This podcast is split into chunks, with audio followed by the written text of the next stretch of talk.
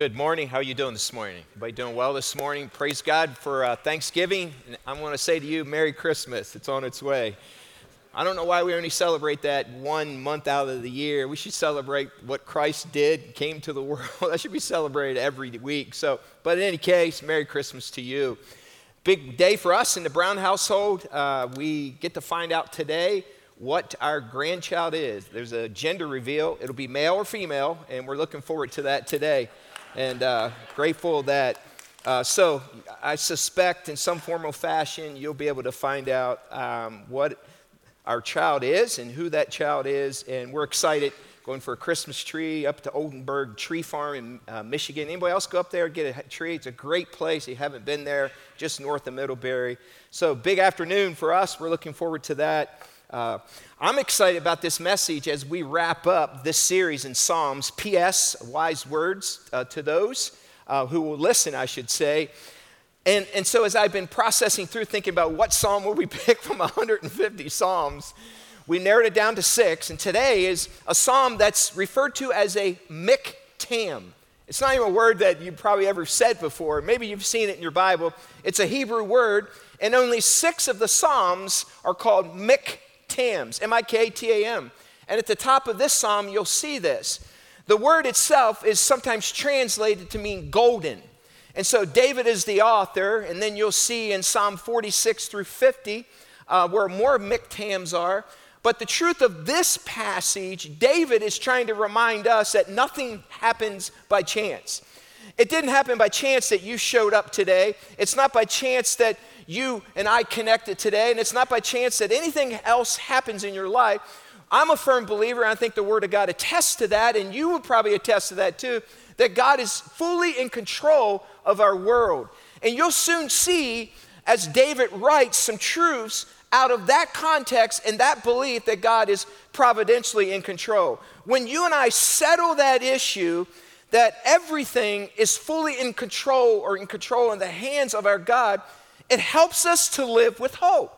We don't wake up in uncertainty, wonder if we're going to make it, because God has so many promises in His Word that He will prevail. He is with us. He'll never leave us nor forsake us, and He promises to work all things out for good.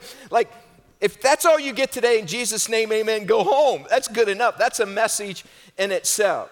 God is in the details of your life. We have thousands of them, but one that stuck out this week for me was the time of day Ann and I were back in Winona Lake and we were in the middle of seminary. And in those days, it, it was very, very difficult for us to buy extra or have extra. God provided everything we needed. And I can remember sitting downstairs in our house on Pope Avenue and longing and wishing that I had books and commentary. They're very expensive if you've ever gone to school and had to purchase them. And we didn't have the resources to buy them. So I was borrowing them, going to the library. And I remember sitting downstairs thinking, Lord, it'd be so good if I had these books that I don't didn't need to spend time more time away. I was working full time as a carpenter. I was a full time student. I was a full time father and a full time husband. And I was trying to do my best, and we were trying to get on the other end of that. In the meantime, I was wondering and wishing I could find some books. Our phone rang in our house before cell phones. This is 30 plus years ago. And I answered the phone, and on the other end of the phone was this man who says, Are you Jim Brown? I, I said, Yes, I am, sir. He said, My name is uh, Stephen Dearborn. He wanted to say his name was Dr. Stephen Dearborn. And I said, Okay. I said, what, What's up, Dr. Stephen? Figured he was a professor uh, at Grace. And he went on to tell me he used to be a former professor at Grace College.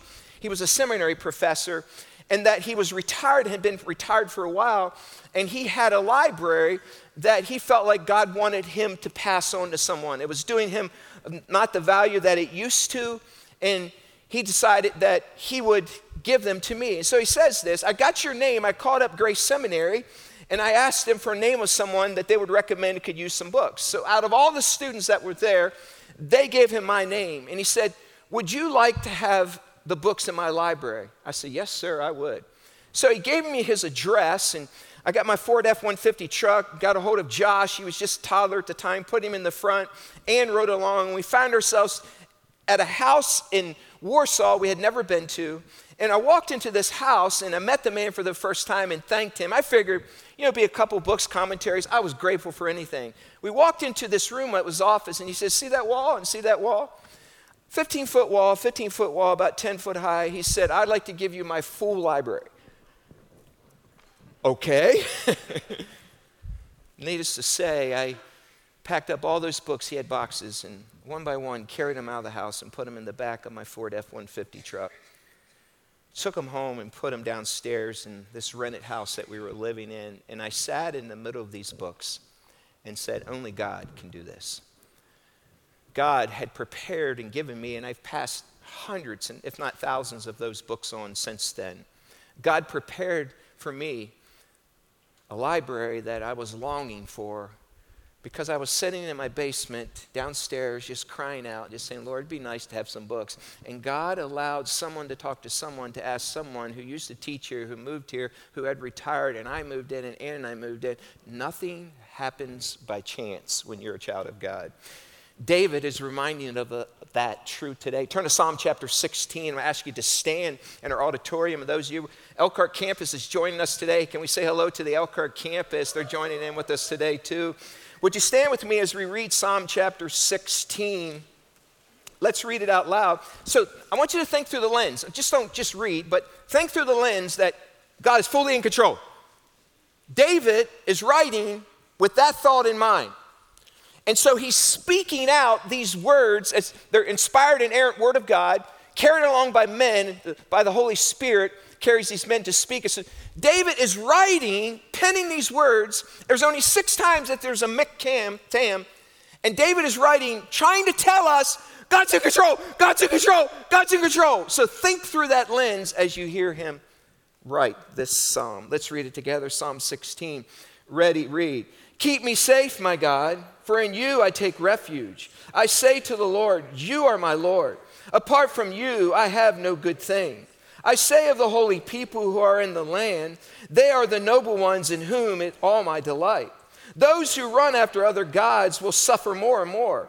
I will not pour out libations of blood to such gods or take up their names on my lips. Lord, you alone are my portion and my cup. You make my lot secure. The boundary lines have fallen for me in pleasant places. Surely I have a delightful inheritance. I will praise the Lord who counsels me. Even at night, my heart instructs me. I will keep my eyes always on the Lord. With him at my right hand, I will not be shaken. Therefore, my heart is glad and my tongue rejoices. My body also will rest secure, because you will not abandon me to the realm of the dead, nor will you let your faithful one see decay. You make known to me the path of life. You will fill me with joy in your presence, with eternal pleasures at your right hand. You may have a seat. God is providentially in control of all things. David is writing that. Stop and consider that truth for a moment this morning. That means nothing, absolute nothing that comes our way is a surprise to God. It might be a surprise to you when we receive that award as a church today was a surprise to me as church of the year.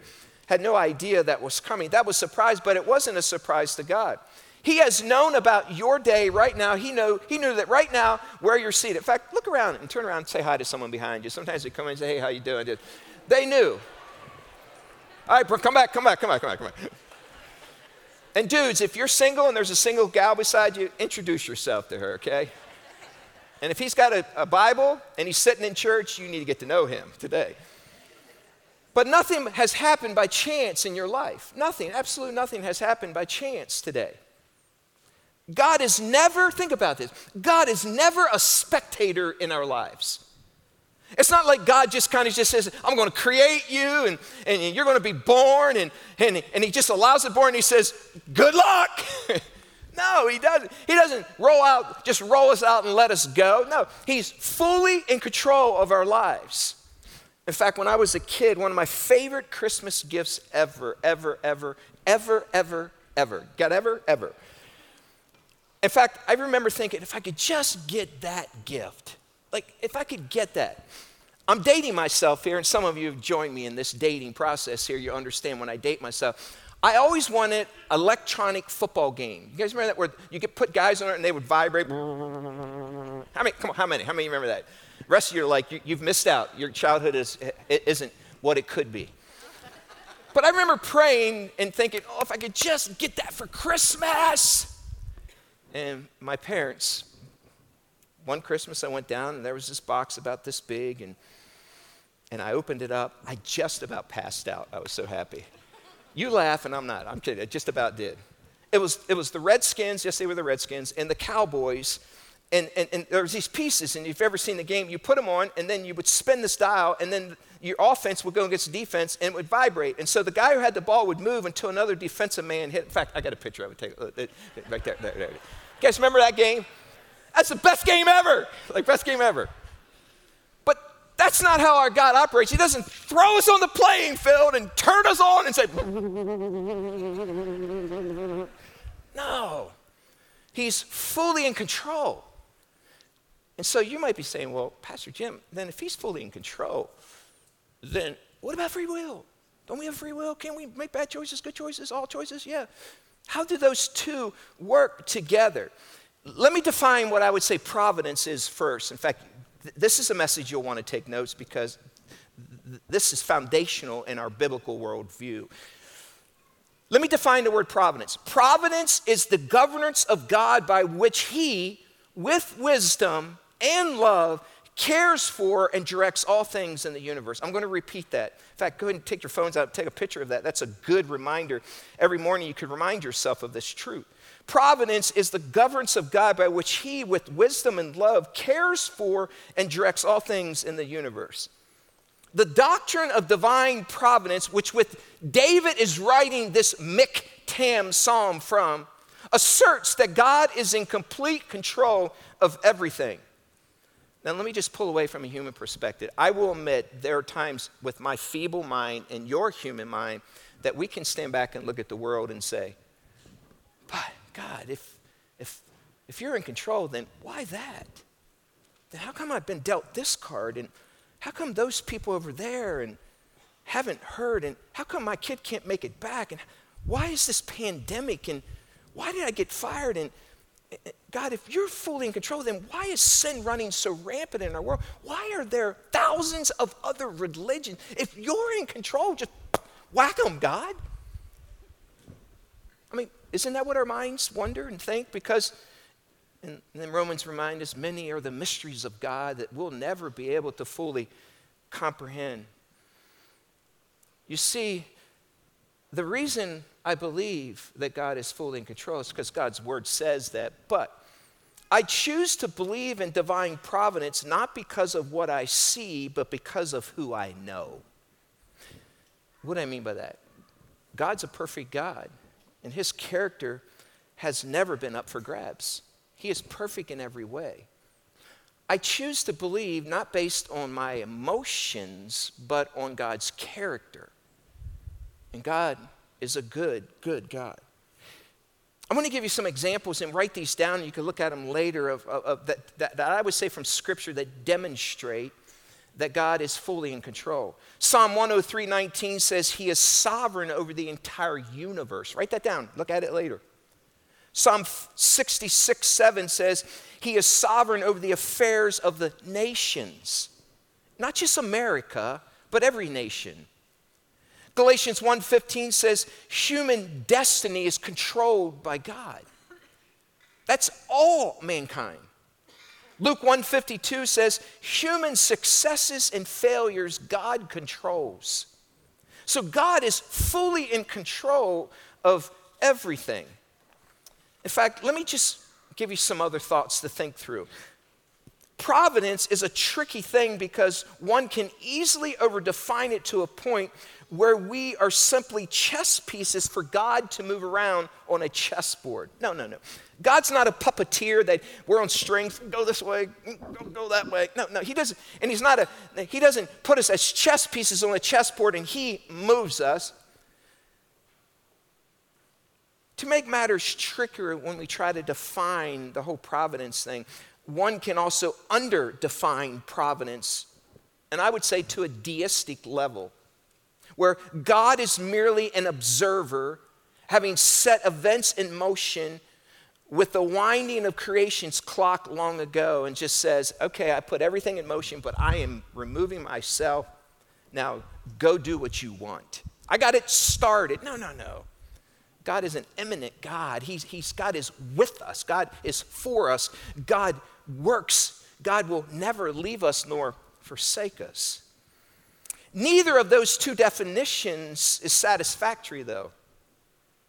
I like what Paul Tillich said in regards to providence. He said this He says, Providence is a permanent activity of God. Just hang on that. Permanent activity of God. He is never a spectator, he always directs everything toward fulfillment. He's never just a spectator, he just watches and, hey, go, go have it. He's always, always, always, always always directing it towards His fulfillment. So, no matter where you're at, no matter what decision you made and I made, God is going to take that, all those choices we made, He's not just going to say, Good luck. No, He's going to say, I'm going to work this towards these decisions that you made towards my fulfillment. By the way, praise God for that, that we have a God that's fully in control of everything. Let me just pull away and say this, though, because I know where this discussion can go. God is not the author of sin. He does not tempt anyone to sin. James 1:13 reminds us of that. But hear me out. Listen, this is important. If God's fully in control, he does allow a certain measure of sin in our world. God does allow sin. Now, he could have chosen a whole nother plan to, to, to not have sin at all, but he didn't. He allows a certain measure of sin in the world. And even though he hates it, he does allow it. Okay, let me say it this way. While God, God does allow sin to take place, he promises to work it out for a greater good. That means he allows us to have sinful choices. So we do stupid things. Amen? I'm number one. We do, we do dumb things. We, we do sinful things. He allows us that free will to sin. But the promise is because he's not a spectator God and saying, good luck. No, he, he, he's involved. So he promises to take even the things that we've done sinfully, hear me out, and work it out for good. Can I get an amen for that? Where would we be otherwise? We would be doomed to hell. So you say, Pastor Jim, well, give me an example. Like, sounds great, but tell me what the Bible said. Okay, let's go Joseph's account. Joseph had some brothers that were very jealous of him. They didn't like his varsity jacket that his dad gave him because it had nice colors to it.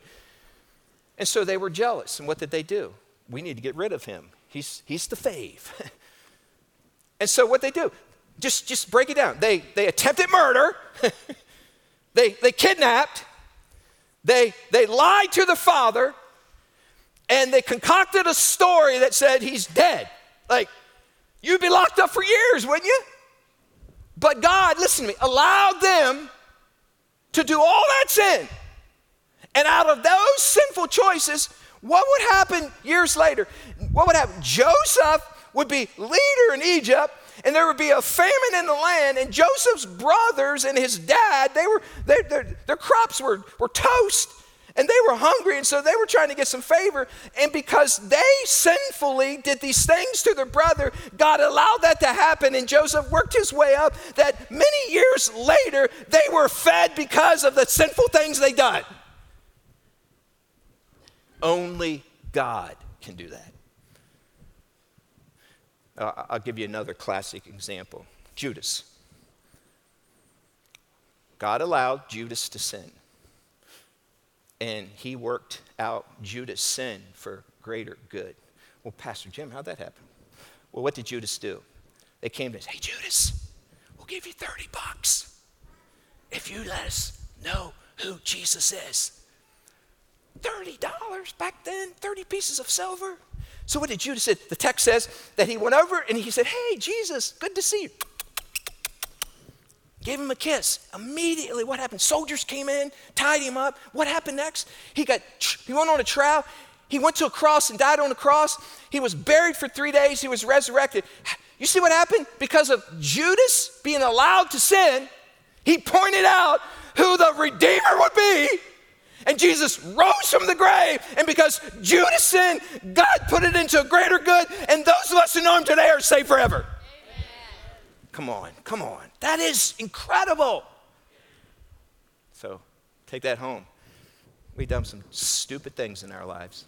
And listen to me, we will do more stupid things.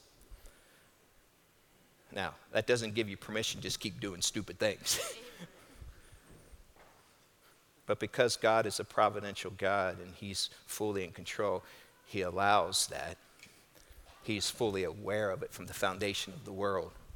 And He has a fulfillment, a greater plan in motion that takes in effect our free will to make choices. David is getting that here. The primary way God does that, accomplishes his will, is what we would call secondary causes. This is important. Secondary causes are the laws of nature and human choice. God accomplishes his will through secondary causes, just the laws of nature that are in motion and human choice.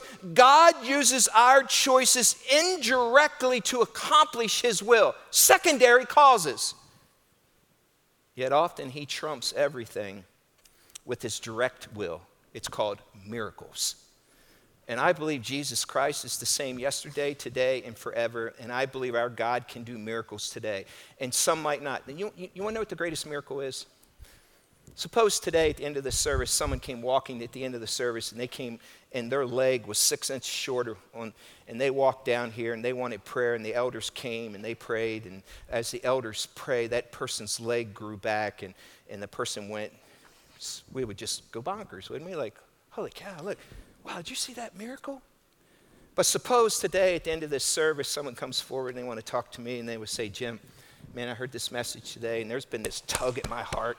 And, it, and I just feel like I need to talk to you. And, and, and, then I talk to them and find out that they don't know Christ and that he's an old man with an old heart and a, a sinful uh, flesh. And, and, and I tell them that you need Jesus and Jesus can save you and you can have eternal life. And they, they trust in Jesus Christ and that person is saved. And I say, guess what? Someone got to say, in your mind, be very honest, which one would be more miraculous? I say the most miraculous thing to ever happen is a dead man now headed to heaven forever. That's a miracle. Yes, God does miracles. Say, Saul's conversion. Look at, look at Acts chapter 9. Here, to God's direct will. It wasn't any secondary issues. Look with me at Acts chapter 9. Here's, here's another example. Here's God's providential work taking place. Sometimes He jumps right in and He does directly His will. It's not an indirect, secondary. Look at Acts chapter 9. We, if you know the story of Saul, Acts chapter 9, before he became, before Paul was Paul, he was Saul. And it says in Acts chapter 9 and verse 1 Saul was still breathing out murderous threats against the Lord's disciples. He went to the high priest and asked him for letters to the synagogues in Damascus, so that if he found anyone there who belonged to the way, believers, whether men or women, this is the early days of the church, he might take them as prisoners to Jerusalem and eventually kill them. So he was looking for Christians to kill. And it says, as he neared Damascus on his journey, suddenly, suddenly, just out of nowhere, a light from heaven flashed around him. He fell to the ground and heard a voice say to him, Saul, Saul, why do you persecute me? Who are you, Lord? Saul asked. The response is, I am who? What's your Bible say? Jesus, whom you are persecuting, he replied. Now get up and go into the city, and you'll be told what you must do. The truth is, he was saved in that moment, not there were any secondary issues. It was a direct intervention of God miraculously, and he says, It's time, I'm doing it now.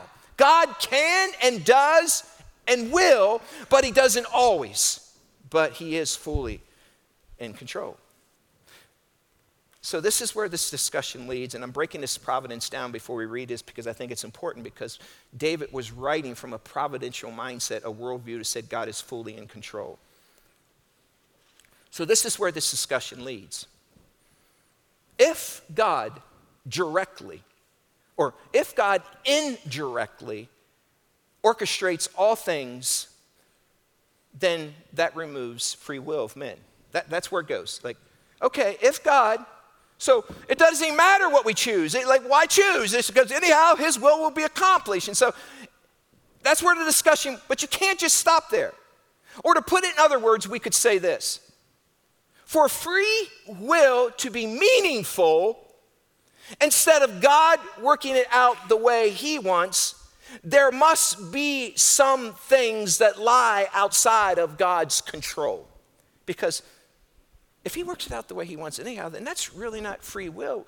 We might think we're getting what we want, but ultimately He gets what He wants. So there's got to be something that lies outside of God and His will. Otherwise, it's not truly free will. But if that's true, let's just say that's true, and it isn't. If that's true, then how can God guarantee our salvation? And if God is not in control of all things, then all of his promises are in doubt. Promises like what? He'll never leave us nor forsake us, that we'll have eternal life if we trust in him, you see, Hebrews tells us that God cannot lie. In fact, Hebrews 6.18 says it this way. Just, just listen to this. This is, this is the description of the God not being able to lie. Author Hebrews said, So God has given us both his promise and his oath. God has given us both his promise and his oath. In other words, it's going to happen. And then the author says, These two things are unchangeable because God cannot lie. And if our free will can trump divine providence, if it can't though, then who ultimately is God? We are. By the way, and we're not. If free will can ultimately trump it, trump God's will, then we are God. But it sets into motion the completion of God's will. This should bring great comfort to you today, and it, it will to David here. And it should bring security and hope to your walk that God will work all things out for good to those that love Him. And maybe instead of trying to figure it all out, just rest in God's arms that He knows what He is doing right now. Okay, bring it home. Last couple days uh, have been really hard for my mom. I have a text thread with my siblings, and most of you know mom has dementia she's in a home. And, and my sister sent me a photo of my mom that just broke my heart. She's laying in the bed, and to be brutally honest, her depends were soaked. And my sister found her like that. Every part of me is angry. And there's a part of you that says, Jim, you're letting your mom down. Mom always took care of me and us. And being so far away is so hard. And as I'm watching this, and I just, Jamie, quit sending pictures. I don't even want to see the pictures. And so my sister rushed over to the home and went right to the desk and demanded that someone come in and take care of my mom. You see, when I see that, my mind and my emotions say, God, if you're in control, then how in the world is that your will for my precious mom?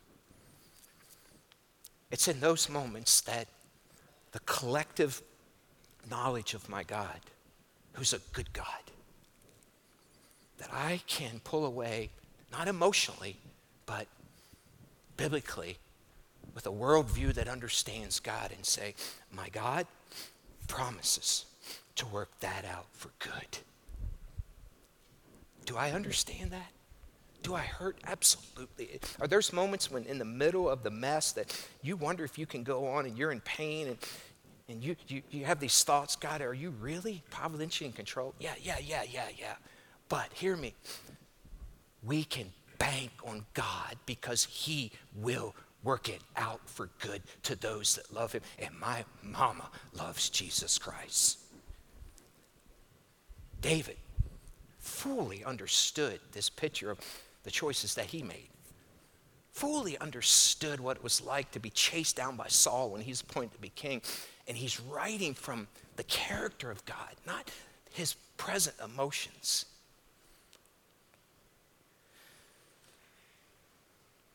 Psalm 16, David gives these promises that I think, I think, I think we need to be reminded of them.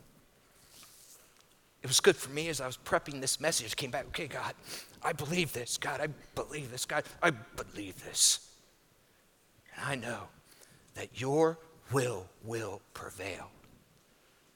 You see, sin, hear me out, sin has twisted everything in our world. Sin has done all kinds of damage to our world. But we have the promise that one day He will wipe away every tear and we will be with Him forever. And there will be no heartache, there will be no pain, no sickness, no disease, just eternal life in a perfect place with Christ forever to those who call Him by name. Amen. So I rest on that truth. So, what did David say? Look, just just quickly look through. Look, here it is. Here it is. Verse 1, he says, Keep me safe, my God, for in you I take refuge. The word refuge is just protection is found in you. He declares the promise that God is his refuge and strength. David says, I know who I will call on, even when I'm hemmed in, even when I'm being chased by Saul, even when I, in the middle of my sin, God, I, I take refuge in you because you're a providential God. You will take care of me. So, in the middle of rejection, after a hard telephone call that you might have received, God is your refuge at seemingly the worst time that this could ever happen to you, the news that you get from a far land, hear me out God is your refuge. When you seemed to have hope and then it gets dashed because of a choice of someone, and you wonder, hear me, God is your refuge. And on top of that, He promises to work it all out for good to them that are called by his name. Amen? You see, we got to go back. That's our worldview. That's why, in the middle of this pandemic, listen, I, I don't care the Delta variant, now we got the Omicron, that's another Greek letter. I don't care if every letter of the Greek alphabet and every variant appears, God is in control and we're okay. Why? Because our God is a providential God.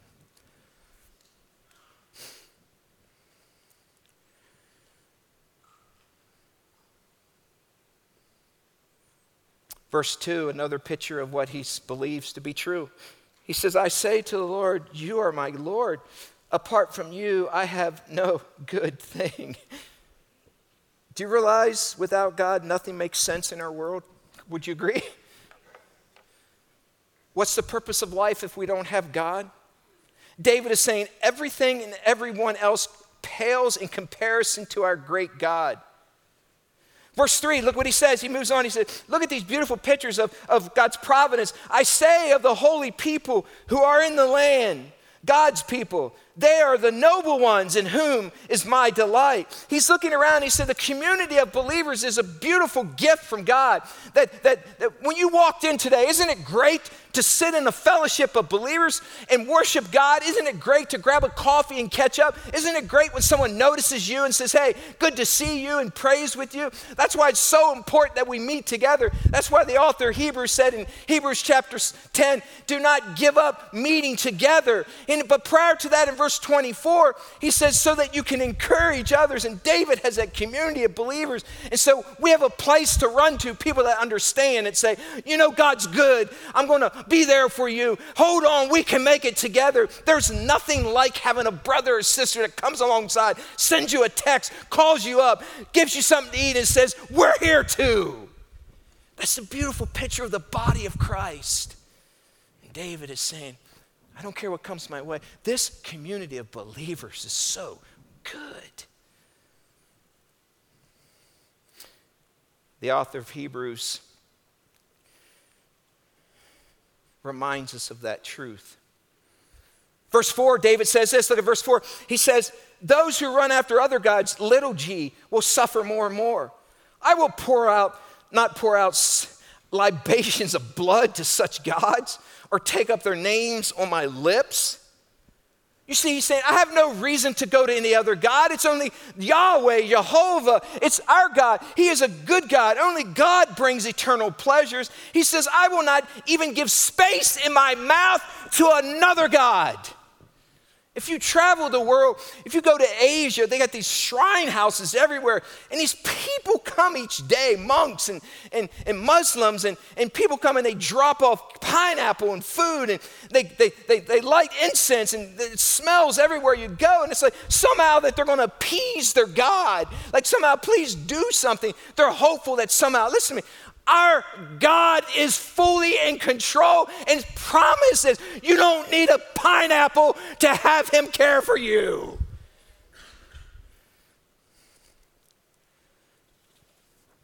David says, I have seen what happens to those who chase after other gods, and it ain't pretty. oh, it's pleasurable for a season. This phase, sin is fun for a season, isn't it? But one day it will come crashing down because God is good on his promises. Then he says in verse 5, look here, here it is again, more providence. He said, Lord, you alone are my portion and my cup.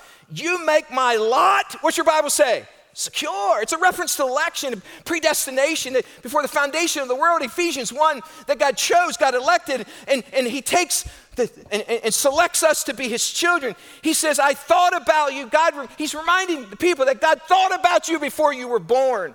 And, in Revelation, it says that God was slain, Jesus was slain from the foundation of the world. He said, Our future home in heaven doesn't hinge on what we do for Him, but what He has already done for us. My lot's secure. There was a funny Seinfeld episode many years ago, and I actually found it, and, and it explains what I'm talking about, about our lot being secure. And it, I'll just read the lines and let you run through it with me. But Jerry is calling up this rental car agent. So he picks up his phone, and this is Jerry. He said, Hey, I made a, I made a reservation for a mid sized car. The rental car agent on the other end of the phone says, Okay, let, let me see here. I'm sorry, we have no mid size available at the moment. Jerry responds back, I don't understand. Do you have my reservation? The rental car agent says, We have your reservation, we just ran out of cars. Jerry says, But the reservation keeps the car here. That's why you have the reservation.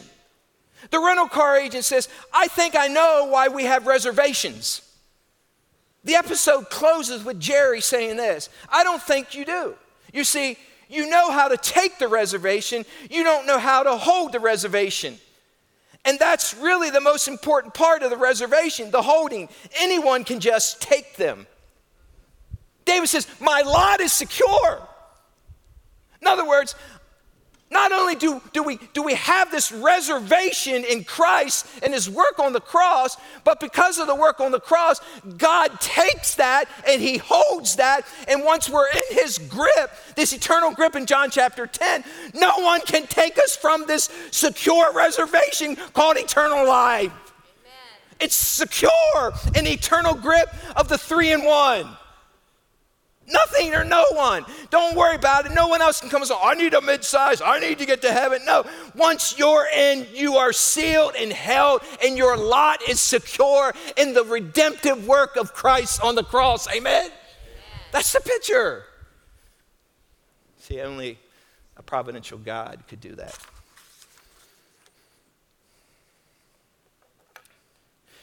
Verse 6, it just keeps going. It's like, man, just keep building on. He says, The boundary lines have fallen for me in pleasant places. Surely I have a delightful inheritance. David is looking forward to the Messiah who is yet to come, and he's saying the best is yet to come. let me help you with something here visually for a second. In the Old Testament, if you read the Old Testament, maybe you wonder, why is there so much blood?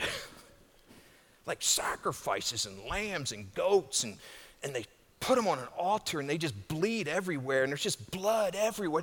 Have you ever wondered, like, why? Because in the Old Testament, listen to me, fast forward, Christ hadn't gone to the cross yet. So, everything in the Old Testament, they were looking forward to the coming of the Messiah. So, they needed something to cover their sins.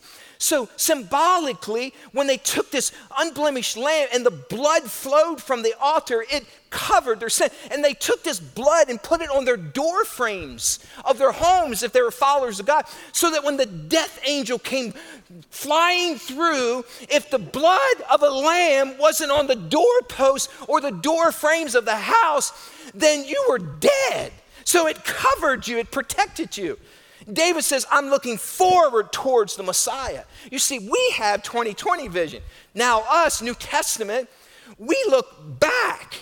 We don't need to go out to, the, to our fields and get some sheep and make an altar and, and get some goat and, and throw them up there and get some blood and go splash it all over our garage door. It would be a mess today, wouldn't it?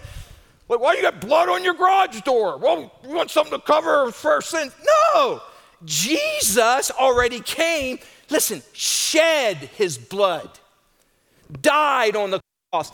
And it says, by his blood, we accept that redemptive, that perfect work he did for us what we can never do for ourselves and what they were doing in the Old Testament. He, he was the sacrifice. And now, if we say, you know what?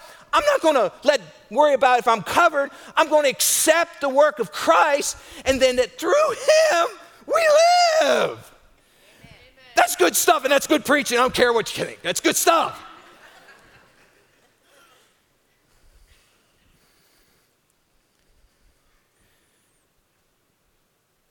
So he says this in verse 8 through 10. Look what he just keeps building. This is so good. I keep my eyes always on the Lord. Why wouldn't you? With him at my right hand, he's a providential God. I will not be shaken. Why? Because he's large and in charge. Verse 9, therefore my heart is glad and my tongue rejoices. My body will also rest secure. You don't need silly Pastor Peter. You got Jesus at night. Protecting you.